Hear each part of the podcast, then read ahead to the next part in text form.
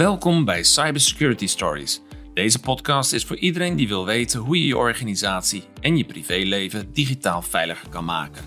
Ik ben Mark van Horik van Protector IT Security. Hallo allemaal, welkom weer bij een nieuwe aflevering van Cybersecurity Stories. En dit keer heb ik als gast Dave Maasland. Dave Maasland is de CEO van IZ Nederland. En dit keer gaan we het hebben over ehm, kennisdeling en samenwerking om dat te gebruiken om de samenleving weer een stuk online veiliger te maken. Nou, dan ga ik gelijk naar Dave toe. Dave, ehm, dit is echt wel een paradepaardje van jou. Als ik jou volg en nou, uh, op de cyberborrel, op Clubhouse. Um, maar goed, je hebt ook allemaal een uh, podcast. Je hebt de Security Days. En je hebt ook een platform over online veilig. Alles, alles ademt samenwerking, alles ademt kennisdeling uit. Nou, dus dat was een mooi uh, onderwerp om met jou te bespreken. Dus ik begin eigenlijk gelijk met de eerste vraag. Waarom is het zo van belang dat we kennis gaan delen? Ja, Mark, dankjewel. En, en ik, ik denk ook dat het zo leuk is dat dit je opvalt dat wij als, als ISET zijn, want ons team, en, en dat wil ik ook echt nog even benadrukken, dat er zo'n ongelooflijk toegewijd team is die, die hier aan werkt om, dat, om die kennis te delen. En ik moet ook zeggen dat dat voor mij kracht geeft dat er een hoop mensen daar ook in geloven. Nou, en op jouw vraag terug te komen, ja, waarom zit dat zo diep bij ons? Wij zijn als, als IZ best wel missiegedreven. Op een gegeven moment hebben we echt gezegd, uh, jaren geleden, van nou, we moeten ons echt veel meer gaan verenigen om de missie om Nederland veiliger te maken. En die missie is helaas nooit klaar. Ook al zouden we alleen maar straks in een wereld zijn waar we alleen maar preventie dingen moeten doen. ja, dan zullen we altijd alsnog moeten zorgen dat dingen veilig zijn. Maar onze visie hadden we heel snel geformuleerd op cybersecurity expertise bereikbaar maken voor iedereen in Nederland. En waarom? Omdat we geloven dat um, het is geen onoplosbaar probleem in de zin dat dingen technisch onmogelijk zijn of dat we ons niet zouden kunnen beveiligen, et cetera. Wat wij gewoon alleen zien is dat het probleem aan cybercrime is, is dat het criminaliteit is wat op grote schaal kan worden uitgevoerd. En de andere kant is dat het verdedigen daartegen niet op schaal kan. Je kan niet, uh, het kan natuurlijk wel, MSP'ers kunnen meerdere, IT-dienstverleners kunnen meerdere klanten beschermen, maar hoe een aanval zoals we die onlangs hebben gezien, dat je in één klap duizenden bedrijven aan kan vallen.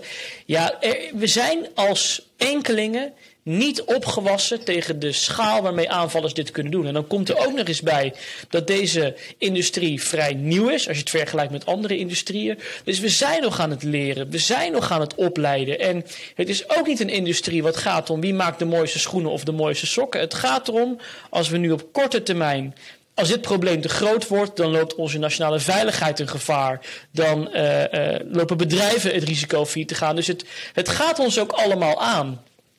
En ja, een, lang verhaal kort. Wij geloven echt dat pas als er een wereld is waarin die expertise betaalbaar is, bereikbaar is, beschikbaar is voor iedereen, zoals water uit de kraan, dat je kan zorgen dat iedereen toegang heeft tot goede IT-beveiliging, dan zijn we uh, als samenleving denk ik een stapje verder. En ja, daar zijn we gewoon super gepassioneerd over om dat te doen. En ik moet eerlijk zeggen, Mark, ik, ik wil ook gewoon werk doen wat ik leuk vind. En samen met nu doen we dingen waarvan we het gevoel in ieder geval hebben dat we iets bijdragen, dat we iets goeds doen, dat we proberen ons in te zetten voor iets. En ja, dat maakt ook dat, dat wat we allemaal doen. Ja, natuurlijk is het ergens ook werk, maar het voelt ook, ik zal het geen hobby noemen, maar het voelt wel heel goed om dit te kunnen en mogen doen. Nou, ik zie het, uh, nou, ik hoef alleen maar naar mezelf en naar mijn partners uh, uh, te kijken. Het is een soort gedrevenheid je zit niet in deze business alsof het, uh, ja, met al het spreekt, dat je uh, margarine uh, verkoopt of iets dergelijks. ik weet niet, het zit, het zit echt een. heel simpel, een klein verhaaltje van onze kant van Protector. Erwin, een van mijn partners, die belde mij gewoon vanuit de auto en hij zegt: Mark, ik heb zoiets gaafs nou. dat was gewoon nu even een product, ja? maakt eventjes niet wat, maar hij zegt: Ja, het is met cybersecurity te maken. En ik zeg: Wow dat vind ik interessant. Hij zegt, wil je, wil je samen met mij dan zo'n zo'n business doen? En ik vind privacy heel erg belangrijk. En security Ja. zit eraan van ons. Zonder, zonder security heb je geen privacy. Dus ik zei gelijk ja. En hoe we dat dan verder gingen oppakken. Nou, eh, binnen één of twee weken stonden we al bij de not- notaris. En Ja, toen was Protector al begonnen. Een naam die ik overigens in tien minuten had verzonnen. En, en, en het was zo'n gedrevenheid. En maar dat merk ik dus ook met, met Ja. andere gasten. Zoals met Jan-Martijn Broekhoff van Guardian 360. Er zit zo'n gedreven... We doen dit met een intrinsieke missie. Ja. Tenminste, zo voel ik het. Nou, jouw verhaal eh, geeft dat ook gewoon aan. Maar we zitten ook wel enigszins in een, eh, in ook wel een lastige business. Kijk, menig ander bedrijf of zoiets kan wel zijn klanten zover krijgen. en Zeggen, nou, ik ben heel Ja. trots op wat jullie voor ons hebben gedaan. Maar eh, dit, en misschien is dat ook een beetje over dat kennis delen en zo. Ehm, ja, als jij slachtoffer bent geworden, dan zou je dat eigenlijk moeten delen. Maar ik denk dat dat nog een beetje een schroom is van... ja, dan ga ik liever eigenlijk Ja. niet vertellen eh, dat, dat dat is gebeurd. Ik, merk je dat ook? Want kennisdeling is één ding... maar waar de echte kennis is Juist. natuurlijk die praktijkervaring. Ja, dat, dat zien we enorm. En ik probeer dat dan toch ook weer te linken aan kennis. Dat op het moment dat wij een klant spreken of horen dat er een incident is, dat eerste gevoel van een klant is toch: eh, ik ben gericht gepakt, iemand wil me hebben. Het hele onheimelijke gevoel van iemand doet mij, doet mij iets aan. En hoe meer je met zo'n klant aan het werk bent en hem uitlegt en hem mee in de industrie, dan zien ze pas hoe op opportunistisch criminelen zijn, hoe vaak dit gebeurt, dat ze vaak dezelfde modus operandi volgen. En ik denk hoe, hoe meer wij als cybersecurity industrie of informatiebewaring industrie transparant zijn van oké, eh, dit is hoe criminelen werken. Ze doen dit op schaal. Ze gaan altijd achter die ene zwakke plek aan. En ja, je had misschien een zwak wachtwoord. Foei, foei, daar kan je je voor schamen. Maar eh, waarschijnlijk had je 99 andere dingen wel oké gedaan. En dat is het lastige in informatiebeveiliging. Het betekent niet dat je. ehm, in principe mag je geen fouten maken. Want als je ergens dat ene wachtwoord niet goed hebt, ergens die server niet gepatcht hebt, dan loop je al dat risico. En een aanvaller is de compleet andere kant. Die hoeft maar één ingang te vinden. En ik denk als we bedrijven meenemen dat als bedrijven als, ehm, nou ja, we, kunnen ze allemaal opnoemen, of het nou een Sony is of Colonial Pipeline, als dat soort bedrijven gehackt kunnen worden, kan elk bedrijf dat ook, omdat we die fouten maken. Dus die, die schaamte moeten we weghalen. Natuurlijk, misschien komen er allerlei dingen boven water ehm, dat er niet, wat er niet goed is geweest. Maar ik geloof niet in kwade intenties. En ik geloof al helemaal niet dat we slachtoffer. Het, uiteindelijk zijn ze gewoon slachtoffer van, van, van criminelen. En soms heb ik wel eens het gevoel dat we slachtoffers eigenlijk. eh, Ja, had je maar je fiets op slot moeten zetten, dat gevoel. En, en ik vind dat nu nog niet eerlijk. Alhoewel, ja, we roepen het al jaren, maar er zijn echt bestuurders die het onderwerp nog lastig vinden, complex vinden. En ik denk als we veel meer de empathische kant kiezen, van joh. En achteraf gaan er heus wel zware gesprekken gevoerd worden. Van joh, ja, je hebt misschien te lang het risico genegeerd. Maar we moeten echt die harde reacties. Dus kijk even naar onszelf, Mark. Ook op LinkedIn. We moeten misschien soms die harde reacties op een hack. even proberen te nuanceren. Eerst aan de kant van het bedrijf gaan staan. En later mogen we heus wel zeggen als er dingen niet goed waren. Maar we moeten zorgen dat bedrijven zich veilig voelen om te melden. Want wat je zegt is waar. Pas als we echt praktijkvoorbeelden gaan delen. Pas als we echt met elkaar gaan zeggen: zo is het gebeurd. Ja, dan gaan we, een, een, da- dan gaan we verder komen, heb ik het gevoel. Ik ben echt helemaal met je eens op dat stuk. En, en het is ook een beetje de. Als je er zelf zoveel zit, als, als vanuit je eigen belevingswereld, dan denk je: gosh, Ja, hoe vaak moet je nou een waarschuwing Ja, ja, ja, krijgen? Hoe vaak moet je nou een waarschuwing? En, en dat, is, dat is toch een beetje inherent. Maar aan de andere kant heb je inderdaad gelijk. Er zijn zoveel andere factoren. Ik had laatst iets op LinkedIn eh, gedeeld. En er was dat één op de vier GGD's, de ziekenhuizen, die hadden eh, nou ja, de, de Ja. basis niet op orde. Dat was een onderzoek geweest enzovoort. En Jan-Martijn eh Broekhoff van Guardian 360 reageerde erop. Hij zegt, ja, maar de IT-mensen doen echt wel hun best. Maar we moeten niet vergeten dat de aanvallers, en daar kwam het een beetje op neer, dat de aanvallers echt wel een streepje voor hebben op dit ogenblik. Nou, jij gaf het net al aan. En iemand omschreef dat heel mooi. Als beveiliger heb, weet je een appartement met misschien wel 90 ramen en deuren. Jij moet ervoor zorgen dat al die 90 ramen en deuren goed veilig zijn. De aanvaller hoeft Exact, maar één exact. raam of één deur te vinden om binnen te ko- komen en zijn slag te doen. Dus er is ongelooflijk heel veel ehm, ja, pressie. En wat eh, in de podcast eh, eh, dat ik met Jan Martijn had over informatiebeveiliging moet je niet alleen aan IT overlaten, geeft het ook al aan. En jij geeft het ook al aan van je moet niet in een Absoluut. silo denken. Het is, het is echt iets wat we met z'n allen gaan doen. Nou, dan kom ik toch weer eventjes terug weer op dat kennis delen. Want als je niet weet wat er speelt, of niet exact weet wat er speelt, of je hebt maar een beperkt iets, hè, dat silo gebeuren, Ja. dat is Ja. niet een holistisch. Holistisch, als je boven zit, dan kan je de hele boel overzien. Maar als jij hier zit, Exact. dan denk je, nou, hier heb ik het Exact. goed gedaan. Maar cybercrime is helemaal niet een IT-probleem. Nee, ik, ik- En dat is wat ik iedere keer probeer te zeggen. Het is, het is een, een overkoepelend. En daarom is het niet de verantwoordelijkheid van de IT-afdeling alleen. Het echt, zit echt wel op, eh, op boordniveau. En nou, wat ik veel vaak hoor is dat als ik iets zeg over cyber, eh, cybercrime of cybersecurity of IT-security, dan zeggen ondernemers die ik dan praat, dan wordt er heel veel van gezegd: Oh, maar dat regelt mijn IT-partner. Het is gelijk van: Ja, ja, ja. de hoek om, eh, bij hem of haar moet je zijn. En dat is. eh, maar goed, als we teruggaan naar dat kennis delen. Op wat voor manieren zouden we eigenlijk allemaal kennis kunnen gaan delen? Nou, ik vind het wel interessant, omdat jij had het net over van ja, hoe vaak moeten we nog waarschuwen. Dus ik denk ook dat veel bedrijven, ondernemers ook wel een beetje moe worden van het zoveelste webinar en het zoveelste waarschuwingsfeestje. Want blijk- blijkbaar doen ze het niet. En ik denk dat je helemaal gelijk hebt dat eh, uiteindelijk is het ook, is het, gaat het om risico's.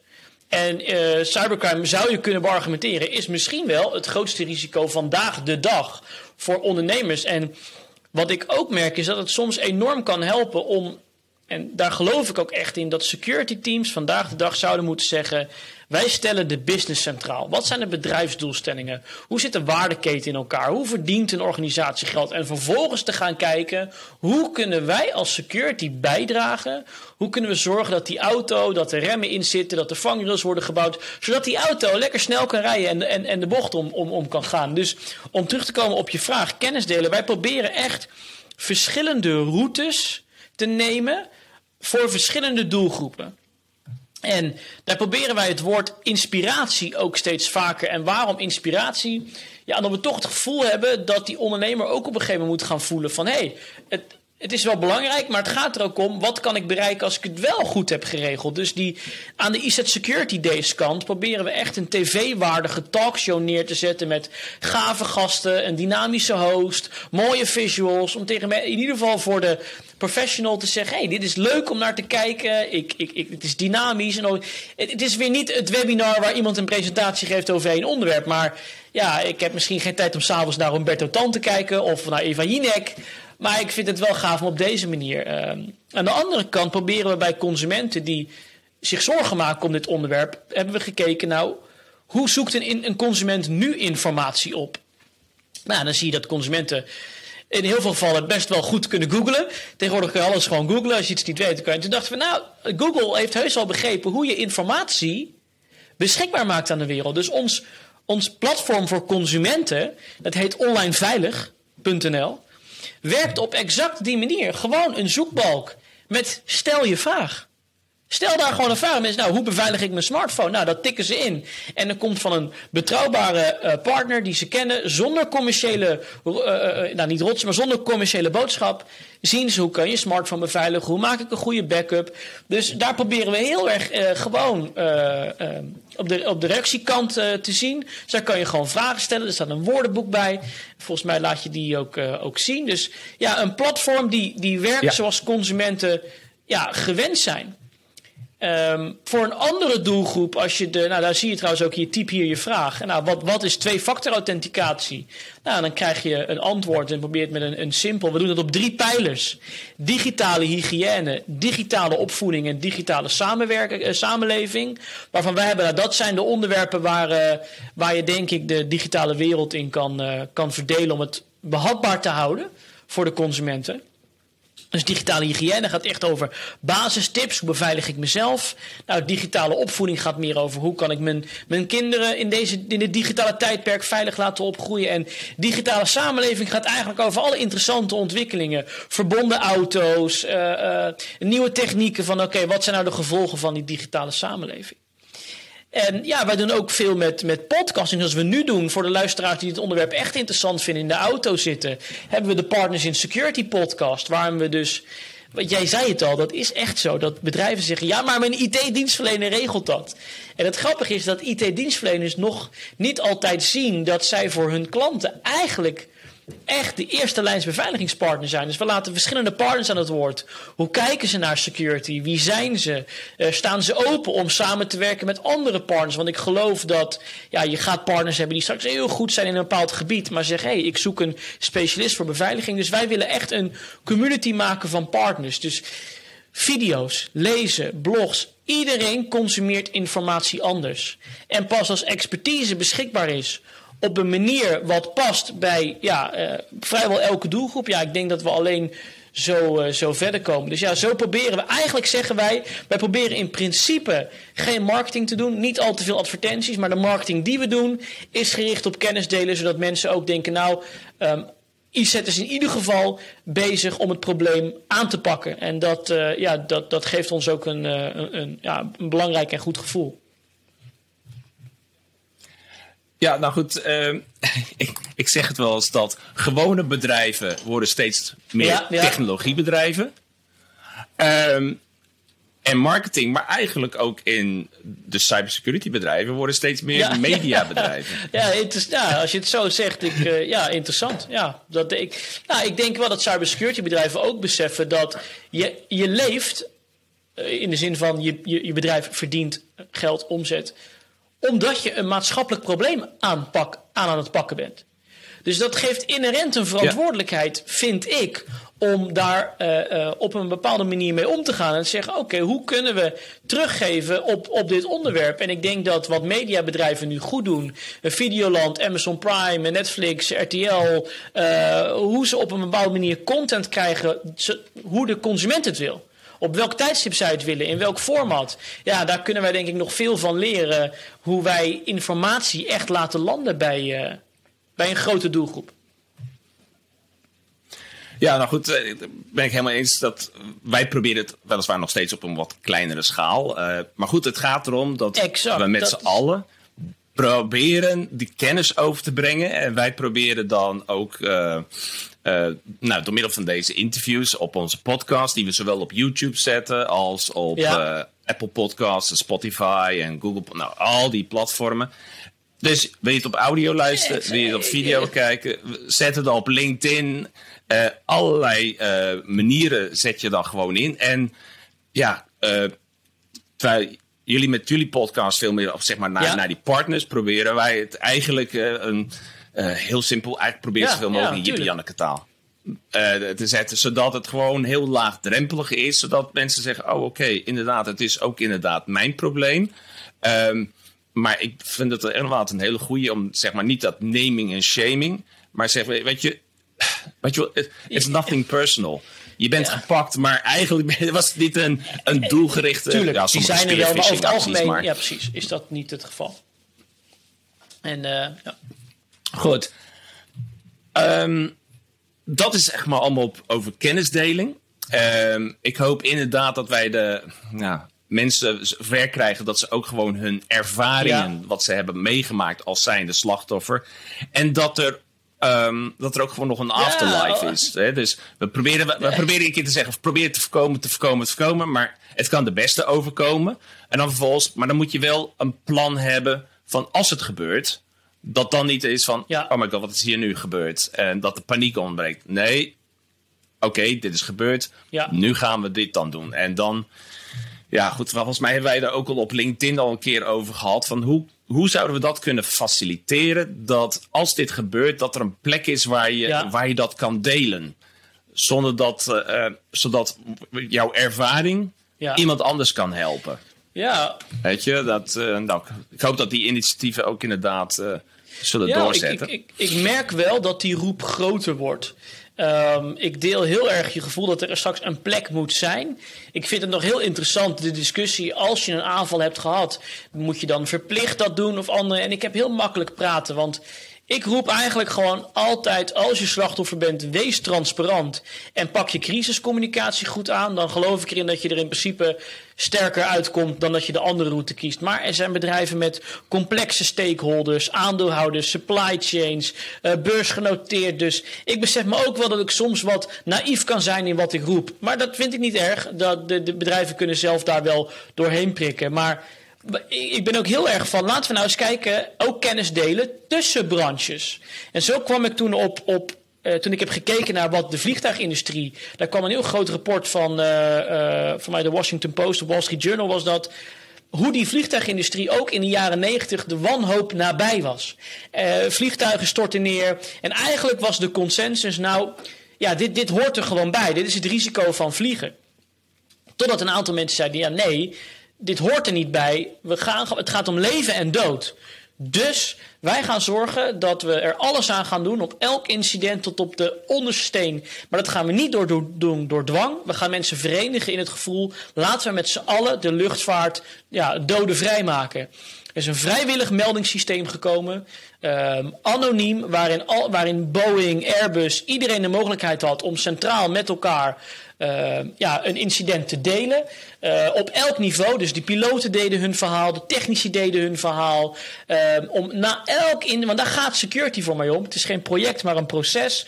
Het maakt niet als er iets fout gaat, maar continu, hoe kunnen we dat verbeteren? En nou, nou weten we even fast forward om het verhaal wat korter te maken bijna geen vliegtuigongelukken meer. In ieder geval in Amerika ook al, al, al, al tientallen jaren geen dodelijke crashes meer met passagiersvliegtuigen. En ik denk in cybersecurity, bijvoorbeeld een NCSC. En dat zijn ze nu ook aan het doen. Dat platform, daar mag ik ook al over spreken. Dat gaat er komen. Een centraal meldingsplatform, geanonimiseerd, waarop bedrijven worden uitgenodigd als het je toch gebeurd is. Vul daar zoveel mogelijk informatie in, hoe snel je handelde, welke systemen je gebruikte, et cetera. Want jouw melding kan er weer licht voor zorgen dat we een verbetering gaan doorvoeren die andere bedrijven kan helpen. En met een vrijwillig meldingssysteem, met een andere cultuur. Ja, ik geloof erin dat dat. Uh, dat nu dit soort initiatieven ontstaan en iedereen ook het gevoel heeft van nou we willen hier aan bijdragen, ja, dan uh, ja, mijn gevoel zegt dat dit echt de weg vooruit is. Nou, ik denk het ook. Ik denk dat dat, uh, maar dat is eigenlijk altijd samen sta je sterk. Het ja, is, het, het is, het is niet zoiets is alleen maar voor, voor, voor cybersecurity. En ik heb de discussie ook gevolgd. En volgens mij waren ook wel een aantal mensen die zeggen: ja, de vliegtuigindustrie is anders. Maar het gaat helemaal niet om de vliegtuigindustrie. Het gaat om de geest van. We willen allemaal hetzelfde. Precies, we willen allemaal hetzelfde. Ja, ja, ja dat geloof ik. En natuurlijk, ook daar zitten haken en ogen in. En ze hebben natuurlijk gelijk. Daar is leven en dood nog veel duidelijker. Een vliegtuig stort neer. In vrijwel alle gevallen levert dat slachtoffers op. Dat is in cybercrime zeker nog niet zo. De belangen zijn daar anders. Dus oké, zeker maar wat je zegt de geest, en dat merk ik bij cybersecurity. Iedereen die daar werkt, of de meeste, hebben een bepaalde intrinsieke motivatie. En de bedrijven concurreren met hun businessmodel. Maar je zou niet moeten willen concurreren op veiligheid. Dus ik zie branches onderling. Ik, zie, ik weet dat, dat een bol.com actief kennis deelt met, met banken en retailers en anderen. En dat ga je krijgen. Een samenleving waarin we niet concurreren op veiligheid, maar op, op service, op producten. En dus ja, ik, goed, ik ben een dromer op dat gebied. Maar ik denk dat we op een gegeven moment niet meer gaan concurreren op cybersecurity kennis en maatregelen.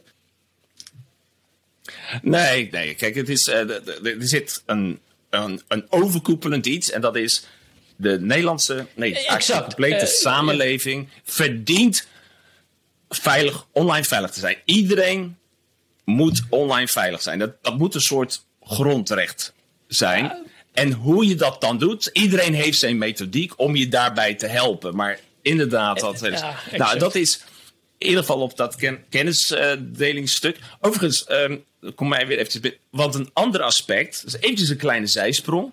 Maar volgens mij hebben we daar ook al over gesproken. En volgens mij was het ook naar aanleiding van, uh, van die luchtvaartartikel dat jij had uh, gedeeld.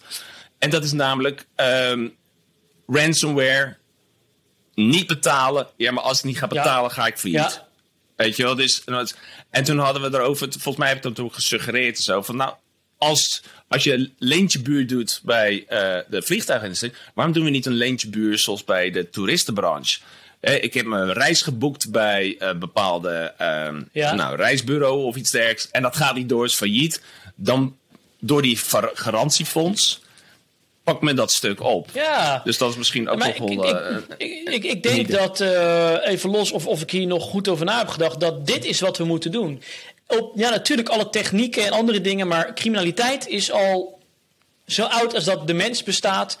Er is al zoveel bedacht en gedaan. En dat is wel denk ik een kenmerk van de cybersecurity-industrie. Wij zijn tech, het is innovatief. We doen graag alsof alles in onze industrie uh, nieuw is, uh, anders is. Ja, maar dat werkt niet. En natuurlijk, er zijn elementen die anders... Bijvoorbeeld de schaal waar we het net over hadden, et cetera. Maar ook heel veel dingen zijn hetzelfde. Dus waarom zouden we niet kijken naar hoe garantiefondsen dat doen? Of, en dat is, vind ik ook het ironische aan... als we niet die mindset zouden adopteren van... hey, op security wil je niet concurreren, dus help je concurrent veilig te blijven. Want uiteindelijk zijn we allemaal verbonden. Dus als jouw concurrent minder veilig is en wordt geraakt. en daar heb je ooit mee gemaild. of die zit in dezelfde plan. uiteindelijk, als één iemand kwetsbaar is, zijn we allemaal kwetsbaarder. En, en dat vind ik het zo mooie aan, of de paradox, is ja, en dus hoe sterker de concurrent is op digitale veiligheid, hoe sterker jij dat ook. Want we zijn allemaal met elkaar verbonden. Al is het alleen maar uh, in, in, communicatiekanalen, in cloud of wat dan ook. Dus dat is dat, die verbondenheid. En dat, ja, ik ga hem toch maken de coronapandemie is, is denk ik, dat is de les. Er is geen China, er is geen Rusland. Dat is natuurlijk wel in ons hoofd. Maar er is vooral mensheid. En een pandemie treft ons allemaal. En dat is denk ik ook wat er met cybercrime zo belangrijk is. Uh, we zijn allemaal met elkaar verbonden, vooralsnog. Tenzij landen allemaal hun eigen internet gaan adopteren. Maar vooralsnog zijn we in vrij grote mate met elkaar verbonden. Dus de veiligheid van de een is ook de veiligheid van de ander. Ja, en ik praat dan over dit soort zaken, dan noem ik het een ecosysteem. Nou, dat is denk ik een, een heel mooi onderwerp ja, voor, absoluut, een, voor een andere podcast. Daar kunnen we nog wel een uur, uur over praten. Maar dat is, dat is wel waar we naartoe moeten gaan om, om het probleem goed aan te pakken. Nou heb ik uh, uh, recentelijk, dus dat is de kennisdelingsstuk. Maar ik wilde ook nog een beetje over de samenwerking. En recentelijk had je op LinkedIn uh, een oproep gedaan dat was naar aanleiding van de Kaseya-aanval. Uh, wat, wat je eigenlijk zegt, uh, een cybercrime-aanval op die, op, in die omvang en die grootte, die stopt niet bij een bepaalde grens. Dat was tot in Zweden toe was dat merkbaar, waarbij dus de supermarktketen ja. zijn, ja, zijn kassa's niet meer kon gebruiken. Weet je wel, dus dat, het, er, zijn geen grenzen op dat uh, stuk. Dus je moet ook op allerlei manieren samenwerken tegen een vijand die wel heel goed die samenwerking en die internationalisering uh, toepast. Nou, toen had jij gezegd, en ik lees het hier eventjes op. Uh, om de samenleving online veiliger te maken, moeten we stoppen om in silo's te blijven handelen. En we moeten de krachten verenigen. Dat was een hele duidelijke uh, oproep. Um, daar zag ik ook heel veel reacties op. Ik vraag me eventjes, maar dat is meer een beetje naar jou toe. Om, merk je dat dat de laatste tijd wel uh, al aan het gebeuren was? Of denk je dat dit soort incidenten die heel heftig zijn, dat dat als een soort katalysator is en dat, en dat er echt iets slechts moet gebeuren voordat we die stappen gaan ondernemen? Of is dat al een beetje in werking gezet? Ik denk beide. Enerzijds hebben we echt die incidenten moeten we gebruiken als katalysator en dat zie je ook dat na 2017, WannaCry, werd er heel veel in beweging gezet. En ik, ik ben daar ook niet, uh, op dat gebied niet naïef in dat dit soort incidenten... Ik maak me gewoon zorgen dat we in 2017 hebben we de dans enigszins ontsprongen. Toen hebben we natuurlijk wel echt wel bedrijven gehad die werden geraakt door WannaCry, NotPetya, die grote avond in de Rotterdamse haven. Nou, nu met Kaseya zijn we wel geraakt, maar waren we ook niet het hoofddoelwit. Er komt een dag waarin het wel veel meer op Nederland is gericht. En ik ben bang dat dat ook echt wel een doorbraak zal zijn. Maar de minder pessimistische kant van mij zegt nee, er gebeurt echt veel. Wat je nu ziet met Cyberveilig Nederland Die zegt, joh, wij verenigen alle cybersecurity bedrijven. Er zijn signalgroepen, er zijn appgroepen, rechtstreeks met het NCSC. En dat is maar een hele concrete samenwerkingsvorm waar we continu uh, informatie met elkaar delen. Van heb je dit gezien? Wat gaan we daaraan doen? Op deze manier. Het NCSC is aan het transformeren, krijgt meer bevoegdheden.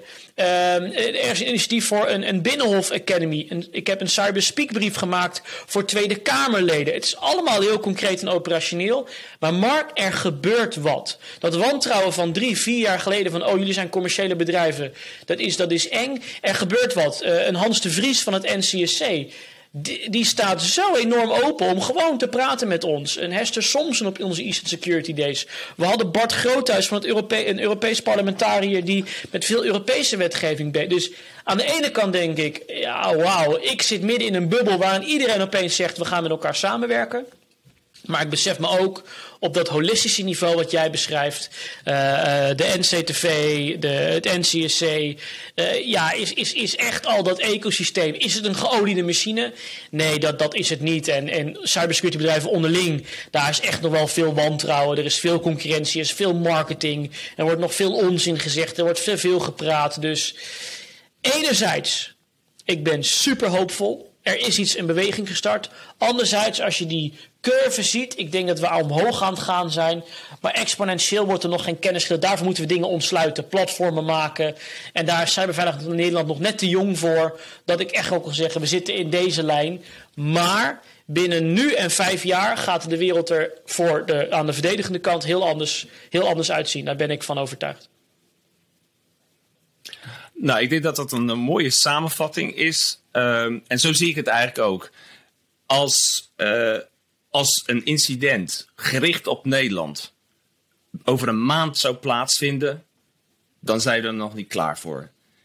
Als de tendens van samenwerken die jij nu aangeeft steeds verder ontwikkelt en die aanval vindt over drie of misschien over vijf jaar plaats, wat natuurlijk een eeuwigheid lijkt in de technologie-wereld. Maar, maar goed, het, het gaat eventjes om... Het, dan zijn we er veel beter op afgestemd. Dus we zijn, we zijn de goede stappen aan het zetten. Nee, maar we zijn er nog niet. Echt, echt de conclusie. Zo'n easy door is er geweest. Wat volgens mij de overheidsbrede oefening is. Uh, langzaam wordt de politiek echt wel wakker dat dit het thema is. Kijk, je ziet nu um, waarom ik ook zie waarom dit kan. Colonial Pipeline in Amerika, een ransomware aanval op een vitale infrastructuur, op een olie. Eh, zeker voor Amerika is dat vitaal. President Biden slaat met de hand op tafel en zegt: Het is genoeg.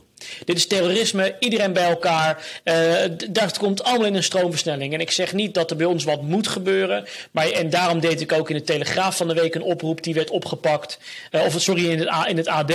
En dat klinkt allemaal populair. Dit is een zaak voor premier Rutte. Maar bij de volgende Kassea-aanval, bij honderden bedrijven. Je wil gewoon iemand op het hoogste niveau horen zeggen we zien dit, we vinden dit belangrijk en we gaan eraan werken. En het is gewoon, cybersecurity is chefzaggen, is onderwerp voor het hoogste uh, onderwerp van, van gesprek. En ik ga, zal hem nog één keer halen zoals jij hem ook, ook omschreef. We zijn er nog, we zijn op de goede weg, maar we zijn er nog niet. We mogen niet verslappen nu. En daarom moeten wij nog nauwer samenwerken en zoveel mogelijk Absoluut, kennis delen. De enige duurzame weg vooruit, Mark. Ja. Nou, ik denk dat dat een mooie afronding is van deze, vond ik zelf persoonlijk, hele interessante uh, podcast-aflevering. Ehm, als je dit een interessant onderwerp vindt, of gewoon cybersecurity, of gewoon op de hoogte wil houden van met name over dat kennis delen, want ook wij proberen daar ons steentje bij aan bij te dragen. Um, abonneer je dan op onze videopodcast. Dat is heel simpel. Je gaat naar YouTube toe en dan uh, klik je op dat uh, abonneer knopje. Dus dit geloof ik ook nog zo'n belletje, zodat je de notificaties kan krijgen. Als je meer van de audio wenst, um, nou, dit is ook te beluisteren op Apple Podcasts, Spotify, Google Podcasts, Stitcher. Nou, volgens mij zijn dat ze. Um, is er iets dat je um, wat meer over wil weten of gewoon even wil sparren, wij bieden altijd de mogelijkheid om even gewoon een vrijblijvend uh, gesprek met ons uh, te voeren. Het kan ook zo zijn dat je iets met Dave, uh, Dave, Hoe kunnen mensen het beste contact LinkedIn, met jou komen? LinkedIn is echt mijn, uh, mijn lifeline wat dat betreft. Ben ik heel actief op. Uh, ik lees berichten, soms misschien iets langer met reageren, maar ik lees ze. En ik ben daar echt, ik sta open voor, uh, voor contact. Dus benader me gerust via LinkedIn, Dave, Dave Maasland. Oké, okay. nou Dave, reuze bedankt. Jij bedankt voor, Mark, voor deze nou, kans. Voor, voor dit hele verhaal. En nou, ik zou zeggen iedereen, tot de volgende keer.